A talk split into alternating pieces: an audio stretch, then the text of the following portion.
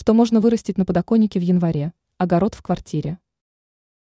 Многие опытные дачники не ждут наступления весны, а начинают сажать огородные культуры у себя на подоконнике. При должном подходе к делу можно наслаждаться вкуснейшим урожаем, выращенным в квартире, всю зиму. Ученый-агроном Анастасия Коврижных рассказала о том, какие именно культуры хорошо приживаются и развиваются в домашних условиях.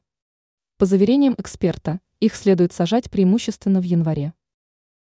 Об этом стоит помнить. Как утверждает Коврижных, на подоконниках хорошо себя чувствует зелень. В частности, речь идет о луке и сельдерее. Также стоит обратить внимание на крест-салат. Чтобы посевной материал указанных растений прижился, следует использовать грунт без минеральных удобрений. Кроме того, крайне важно соблюдать правила выращивания огородных культур в домашних условиях. Ранее мы рассказывали о том, какой способ избавиться от колорадского жука является самым безопасным.